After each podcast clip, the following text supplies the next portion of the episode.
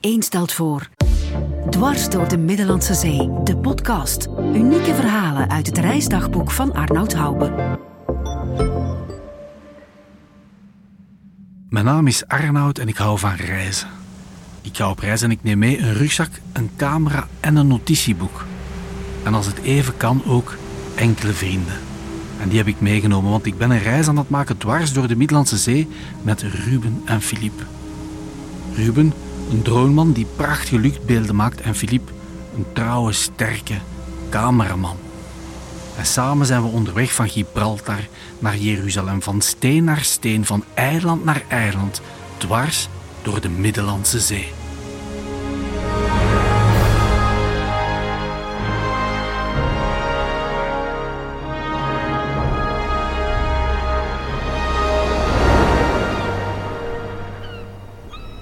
Dagboekfragmenten liggen hier voor mij en de kaart van de Middellandse Zee. En normaal start mijn verhaal altijd met kort te situeren waar dat we op onze reis door de Middellandse Zee gebleven zijn. Maar voor de gelegenheid zou ik vandaag graag eerst eens willen uitzoomen. Uitzoomen op de kaart en nog een beetje uitzoomen. Hou even uw adem in, want we gaan nog wat uitzoomen en we gaan nu door de atmosfeer. En daar hangen we dan samen. We draaien nu rond de aarde, die prachtige blauwe planeet vol leven. Maar wat als we het blauwe kleed van de aarde even zouden uitdoen? Zou onze planeet er dan nog altijd zo lieflijk uitzien? Ik denk het niet. Want uitgekleed is onze aarde niks meer of niks minder dan een gloeiende hete magmabol die bedekt is door korstjes en door aardplaten. Die aardplaten botsen met elkaar en ze schuren, maar dat kunnen we van hieruit niet zien. Maar laat ons maar terugkeren. Terugkeren naar het blauwste stukje op die blauwe bol, naar het azuurblauwe water van de Middellandse Zee. Daar dobbert ons bootje. We zijn onderweg naar Sicilië en we varen nu over woelig water, want onder ons botsen de Europese aardplaat en de Afrikaanse aardplaat tegen elkaar en probeert het magma naar boven te komen. Met als gevolg de Eolische eilanden. Die, als ik nu door het raam van het schip kijk, rond mij kan zien. Wij zijn onderweg naar Stromboli. Stromboli is niet zomaar een eiland. Stromboli is eigenlijk een grote vulkaan die, die begint op de zeebodem en die duizenden meters onder water naar boven klimt en enkel de top, de vulkaantop, steekt boven het water uit. En die vulkaantop is gewoon een eiland, er leven mensen op. Voor ons doemt de Stromboli steeds massiever en groter voor ons op. Met ontzag kijk ik naar de vulkaantop. En de kapitein vertraagt al met zijn boot. De kapitein zit naast mij. Gli isolani lo chiamano Idru, in dialetto siciliano Idru. Idu, zegt hij. Dat is het Siciliaanse dialectwoord voor hij. Hij die er altijd is. Hij die een schaduw werpt op het leven op het eiland. Hij die alles beslist, die af en toe onrustig wordt en eens moet uitbarsten. En dan weer kalm wordt. We naderen nu echt wel dichtbij en ik kan de eerste witte stipjes zien, de eerste huisjes van het dorpje Ginostra aan de westkant van het eiland. Daar willen we naartoe, want vanuit Ginostra vertrekt er een wandelpad helemaal naar boven, helemaal naar de krater van de vulkaan. En ik heb aan de kapitein gevraagd of hij alsjeblieft kan proberen aan te meren aan het haventje van Ginostra. En ik zie mensen met hoopvolle ogen op de kade wachten. Daar is de ferry met eten, medicijnen en bevoorrading. Maar de bewoners hebben pech. De kapitein kijkt bezorgd. De golfslag is te groot. È pericoloso. Pericoloso? Danger, danger. Ok. Onze grote boot kan niet aanmeren in het haventje van Ginostra. Pech, zegt de kapitein. Het is al drie dagen zo. We hebben al drie dagen niet aan deze kant van het eiland kunnen aanmeren. We varen naar de andere kant van het eiland. We varen naar het oosten. We gaan aanmeren in het grotere dorp, in Stromboli zelf. En hij laat zijn toeter weer klinken en hij zet zijn boot in achteruit. En ik zie de enkele bewoners van Ginostra die met hoopvolle ogen de boot stonden op te wachten, teleurgesteld wegwandelen. We varen nu naar de andere kant van de vulkaan en we zetten voet aan land op Stromboli, op de vulkaan, op Idu. Maar we staan aan de verkeerde kant. We moeten naar dat kleine dorpje, dus we zullen een bootje naar daar moeten pakken, een kleiner bootje. En effectief, de pakketten die de grote boot heeft meegenomen, wel, die worden op dit moment ingelaten in kleine zodiacs.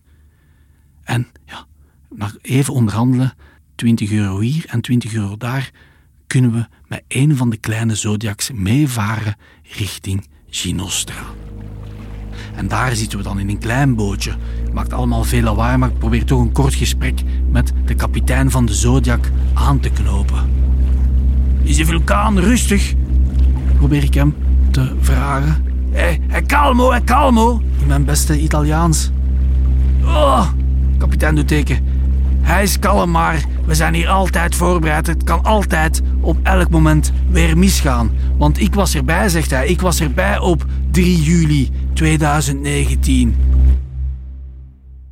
3 juli 2019. Het zal een datum zijn dat we nog een paar keer gaan horen op de Stromboli. De dag dat Ido besliste om uit te barsten. Het was een van de grootste uitbarstingen van de laatste honderd jaar. Daarover straks meer. We zijn nu op die boot. De kapitein doet teken, ik kan niet meer, ik kan niet meer spreken, ik moet me nu concentreren, de stroming is hier te hevig.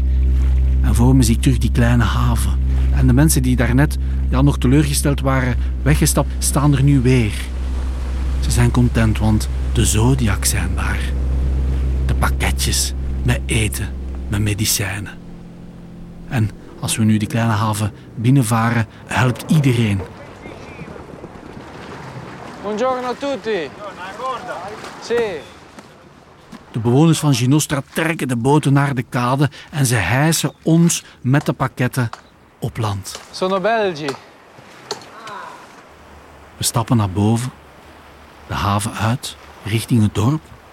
Want voordat we naar boven gaan, ja, willen we toch wel kennis maken met de mensen die hier wonen, die hier willen leven, waar de magma en de vuurbol van de blauwe planeet contact maakt met de mens en met de lucht en met de atmosfeer. Wie altijd in zijn hoofd om hier te komen wonen? We stappen het dorp in. Mooie huisjes, maar weinig volk op straat. Tot ik een jonge man en een jonge vrouw zie werken in de tuin. Buongiorno, siamo Belgi, zeg ik in mijn beste Italiaans, want na een paar weken Italië begint het al wat vlotter te lopen. En we maken kennis met Raffaele en Monica. En dan heb ik natuurlijk maar één heel evidente vraag aan hen te stellen. Wat doet een jong en dynamisch en prachtig koppel, wat doen die hier in Ginostra, in de uithoek van de uithoek van de uithoek van de wereld, op een vulkaan in een klein dorp? Il mare, il fuoco e la natura. E l'amor. Sì, anche quello. De liefde. De vurige liefde. Ja, zegt Raffaele, een paar jaar geleden ben ik hier komen werken als jobstudent en dat trok me wel aan. Stromboli, vulkaan, wauw. Hè? En ik zag een mooie meisje lopen en dat was Monica. Ja, zegt Monica, mijn oma is van Ginostra en ik heb hier ja, sinds kindsbeen af altijd mijn zomers doorgebracht. Prachtige vakanties, prachtige jeugdherinneringen. De rest is geschiedenis geworden. Zeg, dat het kleine meisje dat bij oma op vakantie kwam, is ook groter geworden en is verliefd gevallen op deze jonge man hier. En met dat onze liefde hier bezegeld is, hebben we besloten om ook hier te blijven en houden we ons bezig met het onderhoud van de huizen. De huizen ja, die, die bewegen hier best wel wat op de vulkaan. Als de huizen weer beginnen barsten en wat beginnen verschuiven, ja, dan doen wij het oplapwerk. Hoe vurig kan de liefde zijn? We nemen afscheid en we stappen nu verder, want we gaan een picknick kopen. We hebben best wel wat kilometers te doen als we die top willen beklimmen. En in de verte hoor ik wat gerommel. Gerommel van de krater. Want om de 40 minuten barst die uit. Dat willen we met eigen ogen zien. We stappen nu de bazaar van Ginostra binnen. Ik zie mijn vrouw achter de toog staan en ja, ik begin enthousiast te bestellen. En voor mij een brood, ik wil wat kaas, ik wil wat hesp, misschien ook nog. Oh, oh, oh, oh, oh. Stop er al maar mee, zegt die vrouw. Zo gaat dat niet gaan. Niente pane, niente verdura. Want er zijn pintjes, hè, die bira. Hè? De grote boten zijn hier al dagenlang niet kunnen aanmeren. We hebben zeker geen brood en de kaas die u vraagt, die is er eigenlijk ook helemaal niet. U zal niet te kiezen hebben. Als u een picknick wil hebben, ja, dan zal u moeten nemen wat dat er nog is. En ze toont wat er nog is. Hè. Er zijn nog wat beschuiten, er zijn nog wat krakotten. En dan, ja, heel zuinig, stellen we onze picknick samen. En zo maken we kennis met het koppel dat de bazaar uitbaat, Pasquale en Irina. Ja, zegt Pasquale, ik ben een kind van de vulkaan.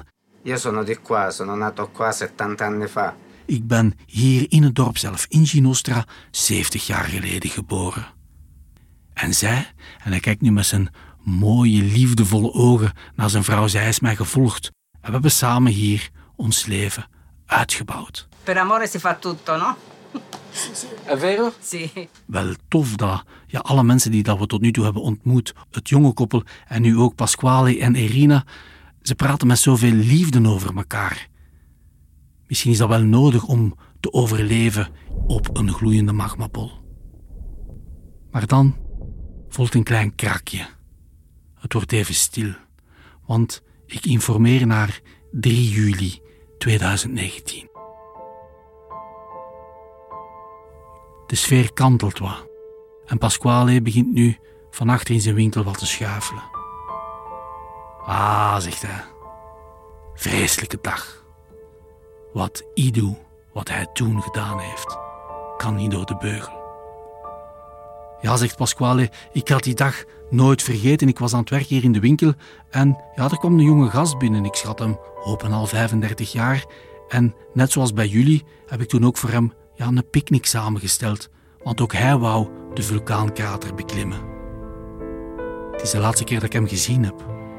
Want de jongen is niet levend naar beneden gekomen.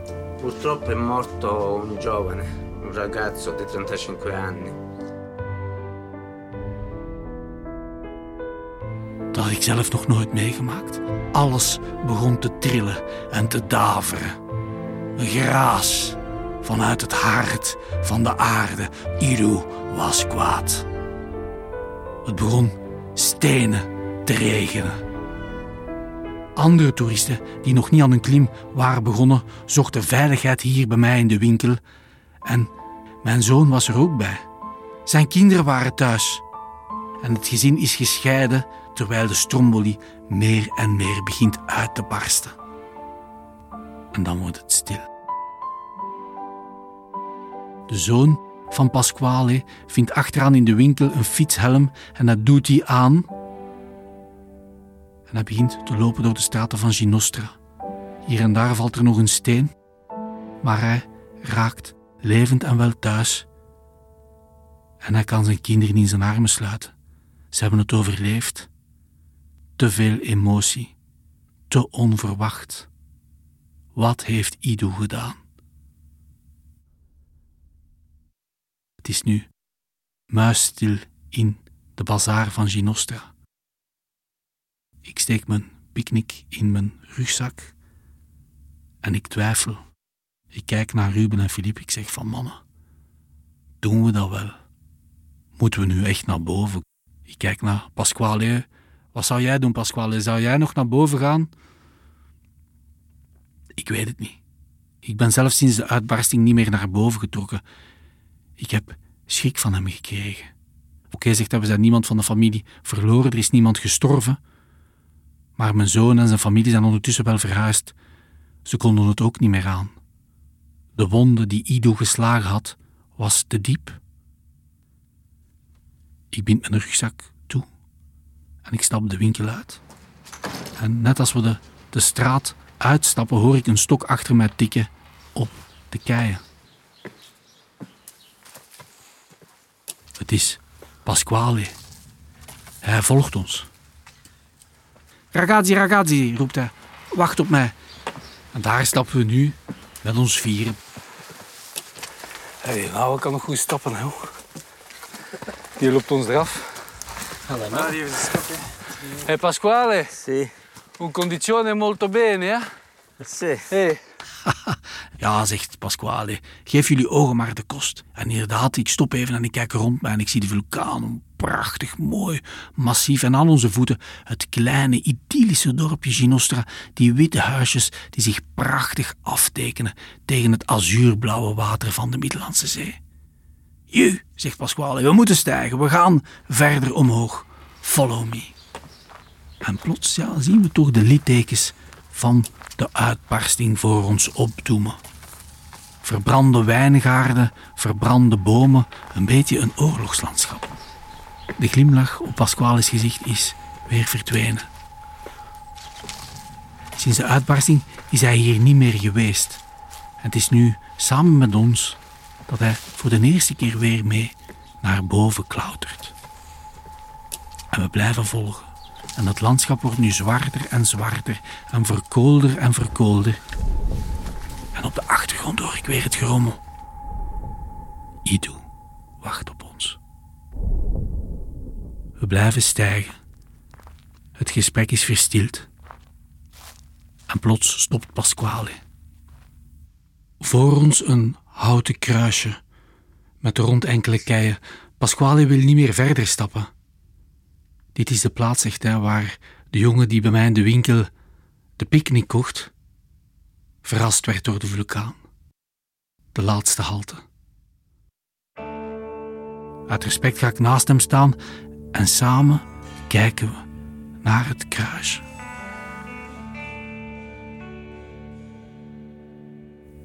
Het is stil en ik weet uiteindelijk ook niet wat ik moet zeggen tegen hem.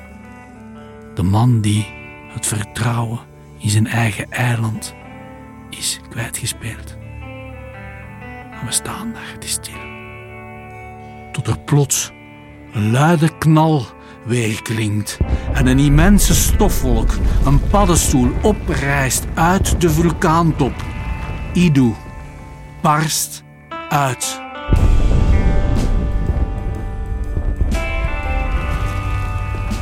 Ik zet een stap achteruit. Maar Pasquale blijft staan. Zijn ogen priemen. En ik voel pijn in zijn gezicht. Ja, zegt hij. Ik vertrouw hem niet meer. En hij stapt weg.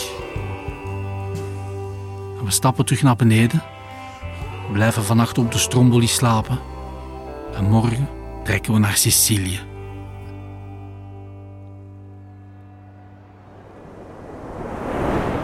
Het is half acht ochtends. De zon komt op, een prachtig schouwspel. We zitten op de ferry richting Sicilië. En de Stromboli in ons rug wordt kleiner en wordt kleiner, wordt een klein puntje en verdwijnt weer in de Middellandse Zee. We zitten nu op de volle zee, redelijk heftige zee. Er is storm op til. En we kijken uit naar Sicilië. Ja, toch een bijzonder eiland op onze tocht. Het is het grootste eiland in de Middellandse Zee. En net zoals die Eolische eilanden, die vulkanische eilanden van waar dat we komen, is ook Sicilië een eiland dat zich gevormd heeft op die botsing van de twee aardplaten. En daarop ligt dus ook de Etna. Ik kan niet wachten om het te zien. En ik kijk nog eens naar Filip, maar die, die ziet bleek. Filip is niet goed. De golven zijn nu echt wel aan het opkomen. En de zee wordt ruwer en ruwer en slaat nu hard in op de boot. En we schudden van links naar rechts.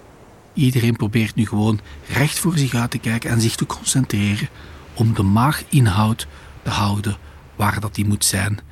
En daar dan eindelijk de kustlijn van Sicilië. En we gaan aanmeren in Messina. De stad die ligt aan de gelijknamige zeestraat die ja, Sicilië scheidt van het Italiaanse vasteland, de straat van Messina. De storm is nu echt wel aan het uitbarsten en de regen valt met bakken uit de lucht als we voet aan wal zetten op Sicilië. Het schuim staat op de koppen van de golven. Wanneer we over het strand stappen, raken we nauwelijks vooruit.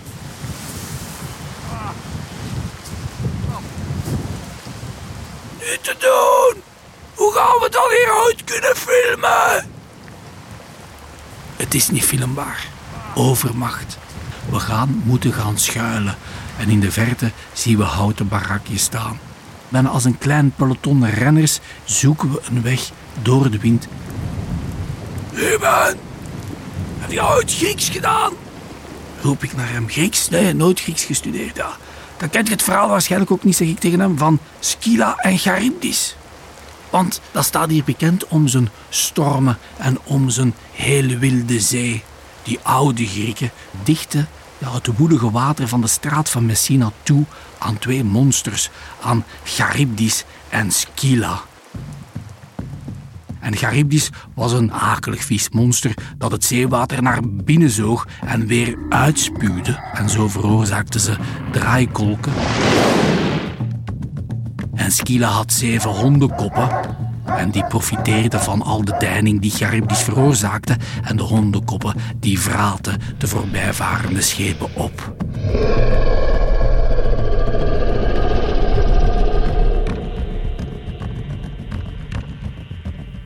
komen nu aan aan de houten barakken. En ja, we zijn niet de enige mensen die willen schuilen voor dit noodweer. Want onder de barakken staan een achttal mannen. Het zijn de vissers van Messina. Buongiorno. Come va? Belgi. Bel, Arnoud. Hey, ça va? ciao, Arnoud, ça va? Haha, België! Er wordt een keer goed gelachen met ons. Want ja, je moet ze zien staan. Drie verzopen honden die komen bedelen om een schuilplaats. De vissers zijn hartelijk en ze bieden ons zelfs koffie aan. Kom maar binnen, mannen. En ik vraag een keer: is dat niet spijtig dat je dat niet kunt uitvaren vandaag? Goh, zeggen die mannen. Het heeft voor- en nadelen om hier visser te zijn. Ja, het nadeel is ja, dat het vaak slecht weer is en, en, en woelig water is, waardoor dat we niet kunnen vertrekken. Maar, zeggen ze, het voordeel is, door al die stromingen, ja, komt het dat hier ook heel veel vis zit. Je kunt het u niet inbeelden, jongens van België, verzopen honden. Hier zitten dolfijnen, hier zitten walvissen, hier zitten haaien, hier, hier zitten zwaardvissen. Hier zit alles. De volledige visrijkdom van de Middellandse Zee komt in de straat van Messina aan de oppervlakte. En wij maken daar gebruik van. En vier wijzen ze naar hun boten. Het zijn bijzondere boten, gigantische masten. Ze worden felucas genoemd. En de vissers leggen uit: dat zijn onze boten waarmee we op zwaardvisjacht gaan. Die zwaardvissen komen naar hier gezwommen om te kweken en dan trekken wij erop uit met onze felucas. We zetten onze boot op het water en de moedigste van de bemanning klimt dan helemaal omhoog op de mast en die hangt dan tientallen meters hoog heen en weer te zwiepen. En het enige wat die moedige jongen daar van boven in de mast moet doen, is kijken tot hij zwaardvissen ziet. En dan moet hij roepen. Wat doet u aan de boot? Wat doet u aan de boot? Wat was dat maken? Wat er? Hallo, nou daar, daar, daar, daar, daar zitten de zwaardvissen. Hé, hey, hey, bakboord, bakboord, gaan, gaan, gaan, gaan, gaan. En dan moeten wij roeien, roeien, roeien, roeien. En vooraan op ons schip zit dan de harpoenier. Dat is de toreador van de Middellandse Zee. En dan, als we de zwaardvissen naderen, hoeft hij enkel maar te gooien. En dan begint de jacht. En als we dan kunnen winnen, als we een zwaardvis op onze boot kunnen hijsen, dan is het feest, want een zwaardvis brengt geld op. Veel geld.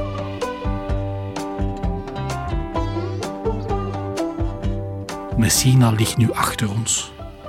We zijn doorweekt en we zetten koers richting Syracuse, een van de oudste en misschien ook wel een van de belangrijkste steden aan de Middellandse Zee. Terwijl we op de bus zitten, maken we gebruik om onze rugzakken te herorganiseren. En we halen onze kleren er wat uit, we laten alles wat ademen, want alles is nat tot aan de laatste onderbroek. En als je dan geen lucht geeft, ja, dan gaat de schimmel welig tieren en dat willen we niet. En in mijn handen hou ik een brief vast. Een brief die absoluut niet nat mag worden. Een brief die dat ik moet koesteren. Het heeft me bloed, zweet en tranen gekost om deze brief in handen te krijgen. Het is een filmtoelating waarvoor ik maanden geleden al een brief heb geschreven naar Vaticaanstad. Omdat ik wist dat als we naar Syracuse zouden gaan, dat ik daar absoluut de catacombe van San Giovanni wou filmen. Een ondergrondse vroeg christelijke begraafplaats. En om daar te kunnen en te mogen filmen, moet je toestemming krijgen van de paus. Maar dat is voor straks. Want kijk eens hier, we rijden Syracuse binnen. Moderne gebouwen, maar we rijden naar de binnenstad, want ja, voordat we naar de catacombe gaan, wil ik een van de oudste Griekse theaters met eigen ogen zien. En Ruben, die draaien wat met hun ogen. Arnoud, toch, zijt je daar weer met uw oude stenen? Wanneer gaat je ons een keer gerust laten? Ons rugzakken zijn nat. Geef ons een hotel, geef ons een droogkast, maar laat die oude stenen toch voor wat dat ze zijn. Ik zeg, mannen, dat kun niet menen. Een van de grootste, meest antieke theaters van de oude Grieken, die, die moeten toch zelf gezien hebben. En we stappen uit en als ze zelf het amfitheater binnenstappen, dan moeten zij ook toegeven dat het echt wel ja, een stukje bakermat is van onze beschaving. En we gaan zelf zitten op de stenen banken van het theater en de eerste zonnestralen komen erdoor. Oh, wat is dat genieten. En ik, ik vraag het nu aan, aan, aan Filip en Ruben, mannen. Weet u wie dat hier ook ooit gezeten heeft? Nee, Archimedes. Kennen die nog Archimedes van de, van de stelling van Archimedes? Ruben weet van niks, maar het is Filip die verrast en die zegt, ja, ja, zegt hem, het is niet echt de stelling van Archimedes, het is de wet van Archimedes. Ik heb die wet nog geleerd op school, dat is eigenlijk redelijk simpel. Hè? Stel je steekt een voorwerp onder water, dan voelt je aan dat voorwerp dat dat een opwaartse kracht ondervindt. Wel nu, die kracht is gelijk aan het gewicht van de verplaatste vloeistof. Met een mond valt open. Filip is vier en hij zegt gewoon rustig, weet je wat, ik zal een beeld gaan maken. En hij vertrekt. En ik leg het verder aan Ruben uit. Ja, die stelling heeft Archimedes niet zomaar gevonden. Hij legde die link terwijl hij zelf in zijn bad zat. En hij was zo content dat hem tot dat Eureka-moment kwam. Dat hem uit zijn bad is gesprongen en hij heeft gezegd: Ik heb het gevonden, ik, ik heb een nieuwe stelling, ik heb een nieuw bewijs. En in al zijn enthousiasme is de Archimedes in zijn blote gewoon de straat opgelopen en is hij beginnen juichen en roepen. Dan moeten we toch alle twee om lachen. Hè? Dan een blote Archimedes die al juichend, zingend en dansend roept van Eureka, ik heb het hier gevonden. Dat, uh, dat doet een glimlach op ons gezicht verschijnen.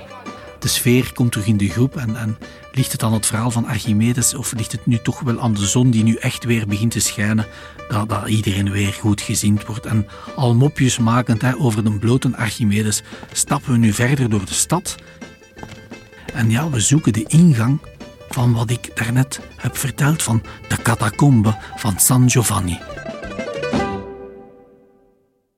Een ondergrondse stad uit de Romeinse tijd. We komen van het Griekse theater. De Grieken hebben Syracuse ooit groot gemaakt, maar Syracuse werd in 212 voor Christus veroverd door de Romeinen. En zelfs Archimedes, onze wiskundige van daarnet, ja, wordt gedood door de Romeinen. En sindsdien dus zwaaien de Romeinen de plak in Syracuse en ze gaan daar honderden jaren blijven. Met dat de jaren vorderen ontstaat het christendom. En in het begin natuurlijk van de Romeinse tijd worden die christenen vervolgd, maar na een tijdje worden die getolereerd. En die christenen ja, die, die hebben nieuwe tradities, die denken toch iets of wat anders. Die willen graag hun doden begraven naast hun kerken. Maar ja, dat is voor de Romeinen een brug te ver. Een dood lichaam, dat was iets onreins. Dat was iets waar je vanaf moest raken, terwijl voor de christenen was een dood lichaam iets heiligs. Dus de christenen die zochten hun toevlucht in de oude waterleidingen van de Grieken. En ze beginnen daar hun doden te begraven. En zo ontstaat er ja, een, een, tunnelstelsel in die kalklagen. En de christenen stouwen die vol met hun doden. Op het hoogtepunt zullen daar 20.000 mensen hun laatste rustplaatsen vinden.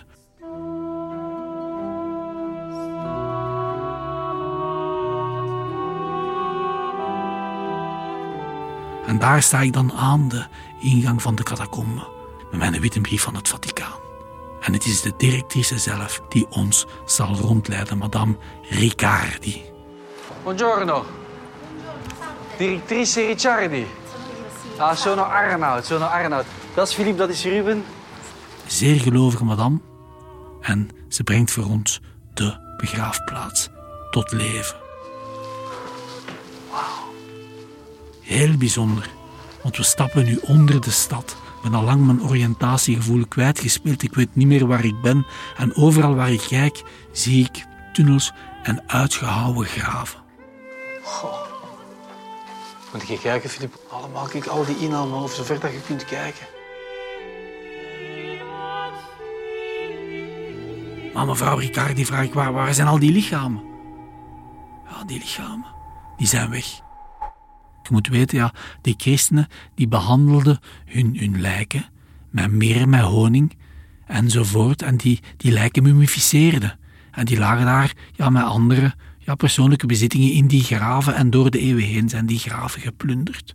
Arnoud, ik weet niet of dat je daar ja, van gehoord hebt, maar tijdens de Tweede Wereldoorlog heeft dit gangenstelsel ook echt wel gediend voor, voor de bevolking van Syracuse. Hè. Heel veel mensen zijn hier komen schuilen toen de geallieerden aan hun aanval begonnen op Sicilië.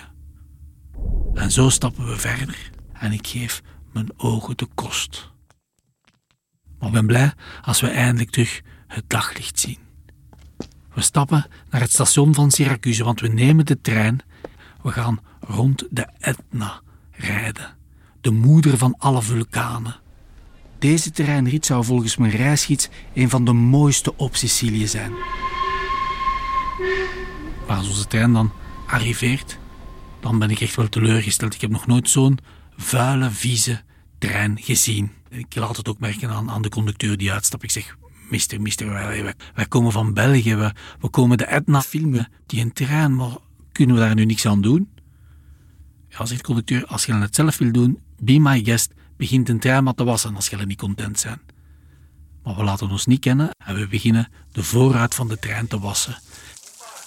De trein is volgens mij al tien jaar niet gewassen. Hè? Maar onder die laag zit een mooie ruit. En is proper. En door die ruit beginnen we te filmen.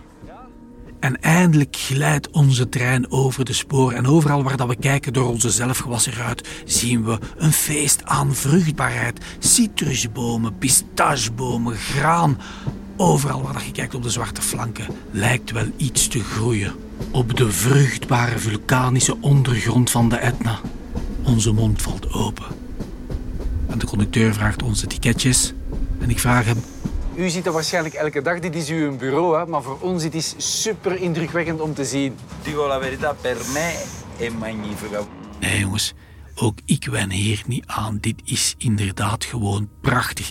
Dit is een feest van de natuur. We kijken nu met de conducteur uit het raam naar de top van de Etna, die besneeuwd is en waaruit dampen opstijgen. Maar, zeg ik tegen hem, toch ook wel een beetje een Grieks drama, hè? Die vruchtbaarheid die komt met een prijs. Want ooit ontploft de boel hier.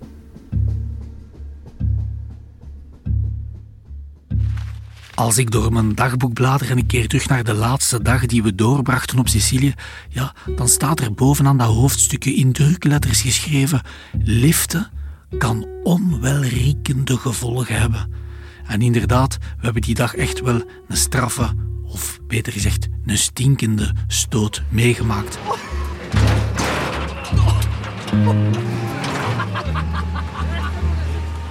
We waren onderweg naar de stranden van Licata en Gela. Dat zegt u misschien heel weinig, maar het zijn stranden die gerust kunnen staan naast de Normandische stranden, de landingsstranden bij ons in Frankrijk tijdens de Tweede Wereldoorlog. Want in de nacht van 9 op 10 juli 1943 zetten de geallieerden hun aanval op Sicilië in, om daar dus ook de zeedoorgang te gaan controleren en van daaruit dus de rest van Italië te gaan bevrijden. Het wordt een landing die qua getal, qua mankracht en qua spiergrol gerust naast die day kan staan. En ja, die kon niet op Sicilië zijn geweest zonder naar die stranden te trekken, dat zand even vast te pakken en naar de zee te turen. En we beginnen te liften. Maar er is geen enkele auto die ons wilt meenemen. Dus we gaan het een beetje moeten forceren. En op een gegeven moment komt er een tractor aangereden uit de verte.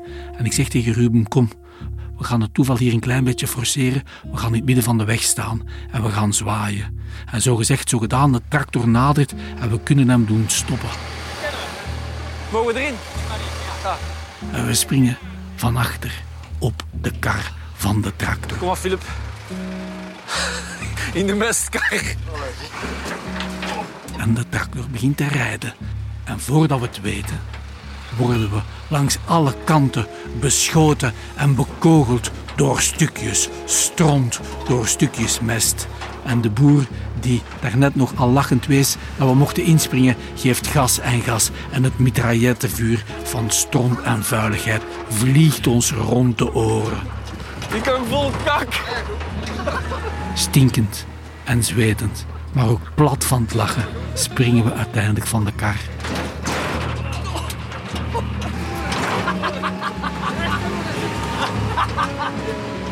Voor ons liggen de stranden van Licata.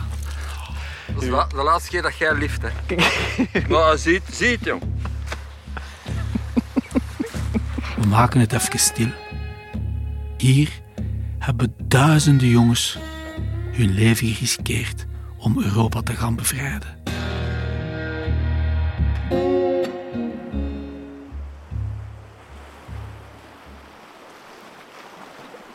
En net zoals bij ons op de Franse stranden zijn ze hier in het water moeten springen en vele van hen zijn verdronken nog voordat ze het strand bereikten.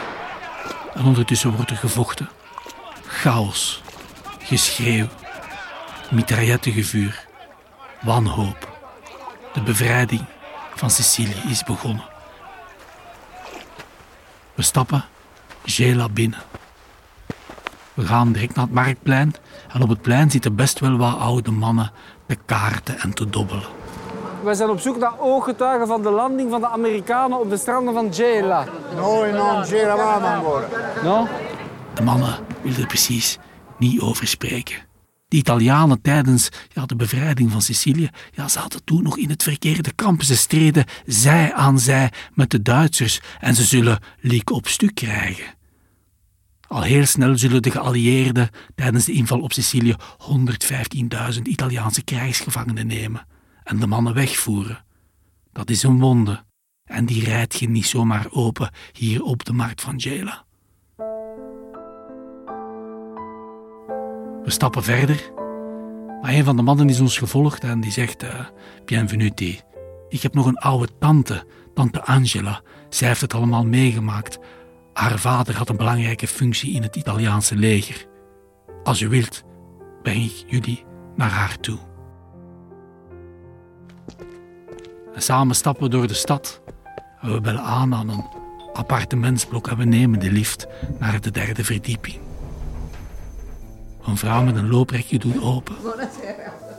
Als ze hoort waarvoor dat we komen, beginnen haar ogen te sprankelen en zegt: Kom binnen, jongens, ik zet koffie en ik vertel jullie het verhaal van mijn vader.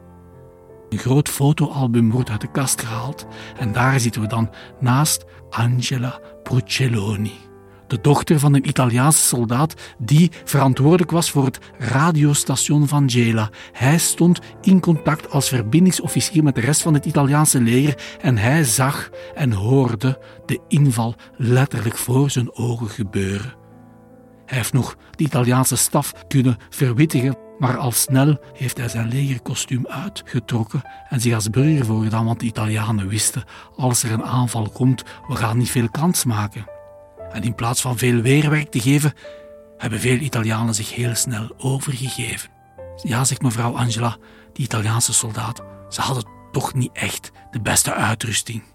Ze hadden niks. Niente. Niente, niente, niente, niente. Ik kan het nog altijd horen als ik mijn ogen toedoe. Uiteindelijk, ja, als ik erop doorvraag, is Angela wel blij geweest dat Sicilië bevrijd is en dat aan het fascisme een einde kwam. Maar toch, die niente heeft toch veel pijn gedaan. En dan zie ik verdriet in haar ogen.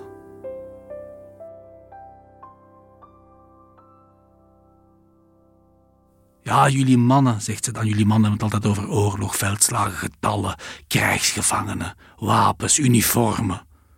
En wij vrouwen dan? Zijn het wij vrouwen niet die onze zonen afgeven tijdens de oorlog? En die Amerikaanse soldaten, denk je dat dat brave jongens waren? Ze hebben zich misdragen hier. Misdragen, want na de bevrijding van Sicilië wilt je niet weten wat er hier gebeurd is. Een golf van abortus en van verdriet. Meer moet ze niet zeggen. En als we uiteindelijk terug op straat staan, we hebben afscheid genomen van Angela, zijn de straten van Jela uitgestorven. Iedereen is thuis, is binnen. Het is stil geworden in ons groepje. Het was een hard verhaal. En ik besef diep in mezelf, elke medaille heeft een keerzijde. Het is een cliché, maar het is zo. De bevrijding bracht vrijheid, maar die vrijheid heeft ook heel veel mensen gekwetst en heeft ook onrecht gebracht. Net zoals de vulkanen waar dat we zijn opgeklommen, vulkanen die, die vuur spuwen, die dood spuwen, ja, brengen ook vruchtbaarheid. Gelijk dat we daarnet nog in de ruimte zweefden en naar die mooie blauwe bol keken, maar niet zagen dat onder dat mooie blauwe kleed die magmabol levend is en klaar is om op onverwachte momenten toe te slaan. En met dat idee stappen we verder de nacht in. De laatste Siciliaanse nacht. Maar morgen komt de zon opnieuw op. Follow, the sun, the direction of the birds, the direction of love. De zon die de weg toont naar het volgende eiland. Naar Malta. Which way the wind blows when this day is done.